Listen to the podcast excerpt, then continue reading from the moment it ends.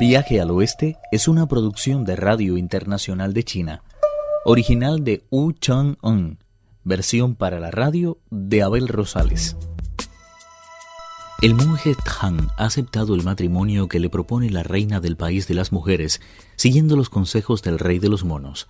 La consejera real partió para el palacio con la intención de informar a su soberana la grata noticia.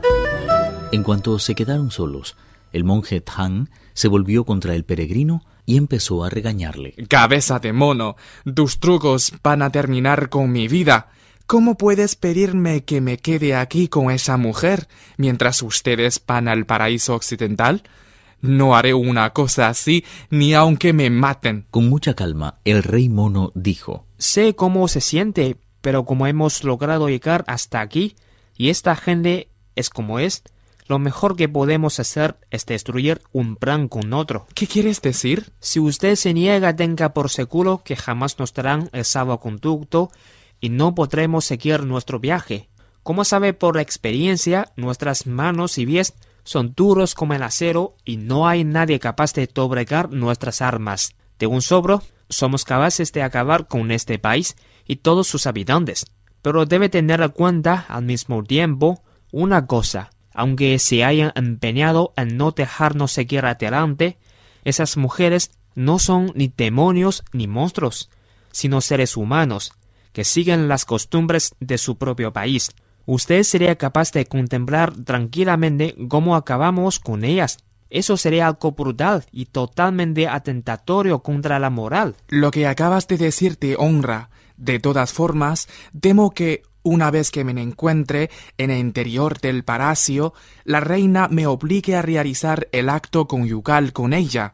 No estoy dispuesto a destruir mi yang original ni a renunciar a mis principios budistas, malgastando mi esperma y apartándome de la comunidad de creyentes. Siguiendo la etiqueta imperial, enviará su carruaje a recogerle. No cometa la imprudencia de rechazarla vaya hasta el salón de trono montado en la carroza de Fénix y Dragón, y ocupe el trono que mira hacia el sur. Vida entonces el sello imperial y mande a llamarnos sin temora. Una vez que haya sellado el conducto, invite a la reina a que lo firme. Al mismo tiempo le planteará la conveniencia de ofrecer un espléndido banquete de convite nupcial y despedida cuando haya concluido, monte en la carroza hasta las fueras de la ciudad, con la excusa de despedirnos antes de regresar al palacio a consumar el matrimonio. De esta forma satisfará los deseos de la reina y de todas sus súbditas, evitará que nos impidan el paso y que tengamos que echar mano de las armas. Aun cuando lleguemos a las afueras de la ciudad, bajará de la carroza de dragón y Alfonso le ayudará a montar en el caballo blanco en ese mismo momento haré uso de la magia e inmovilizaré a todas las habitantes de este reino. Así podremos continuar nuestra marcha hacia el oeste. Todo eso me parece muy bien, pero ¿cómo van a regresar a la normalidad?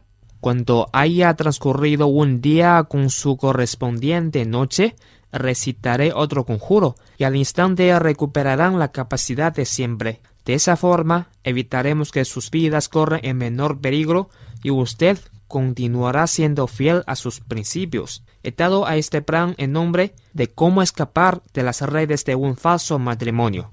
¿No le parece que es lo más apropiado para todos? Al oír esas palabras, Tripitaka pareció despertar de pronto de un profundo sopor, como si todo no hubiera sido más que una pesadilla. Se olvidó de todas las preocupaciones y le dio las gracias al peregrino diciendo Siempre estaré en deuda contigo. Pocos seres habrá que tenga una inteligencia tan profunda como la tuya. Animados por ese plan, los cuatro empezaron a reír como si fueran unos habitantes más de aquel reino de mujeres. No hablaremos más por tanto de ellos. Sí lo haremos, sin embargo, de la consejera mayor y de la funcionaria encargada de la posada de los varones, que regresaron a todo correr a palacio. Sin esperar a ser anunciadas, se llegaron hasta los escalones de jade blanco e informaron a la reina todos los detalles del encuentro con el monje Tang. La soberana ordenó a las encargadas de la diversión imperial que prepararan un espléndido convite.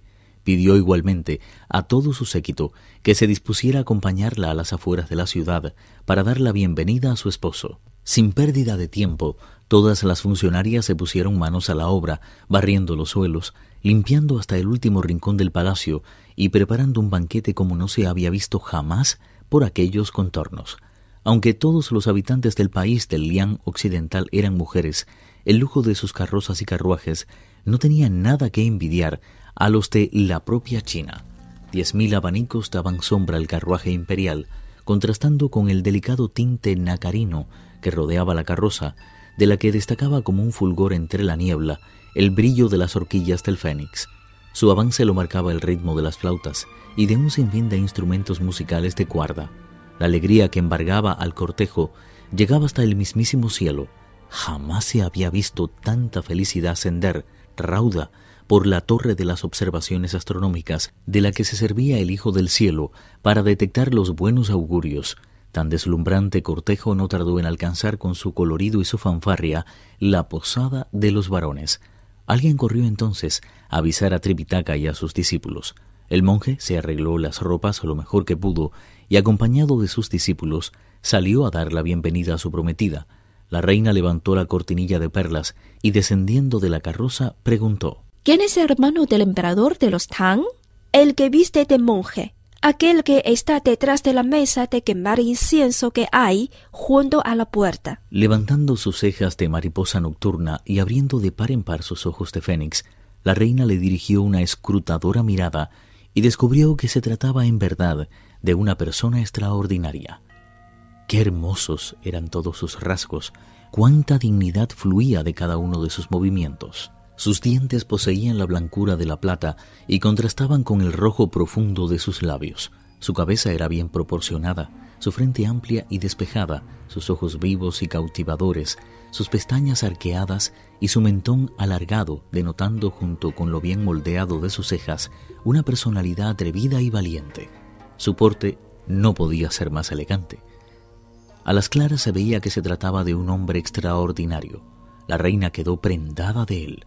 La pasión se apoderó de ella y abriendo su tímida boca de cereza, preguntó ¿No quiere dar una vuelta en el Fénix al respetable hermano del emperador de los Tang? Al oír eso se apoderó de Tripitaka tal turbación que enrojeció hasta las orejas y permaneció con la vista baja, sin atreverse a levantar la cabeza. Chupaché, por el contrario, estiró el hocico cuanto pudo y clavó sus lujuriosos ojos en la reina que poseía a su vez una extraordinaria belleza. Llegó un momento en que las fuerzas le abandonaron y la vista se le nubló. Sentía derretirse, como si fuera un león de nieve en presencia del fuego. La reina no le prestó la menor atención. Se llegó hasta donde estaba Tripitaka, le tomó de la mano y dijo con la voz más seductora que haya podido oírse jamás. Sube, mi muy amado, a carruaje de dragón y dirijámonos sin pérdida de tiempo a la sala del tesoro de los carillones sagrados, para así quedar convertidos en marido y mujer. El maestro temblaba de tal manera que apenas podía mantenerse de pie, como si estuviera borracho o se encontrara bajo la influencia de algún espíritu maligno.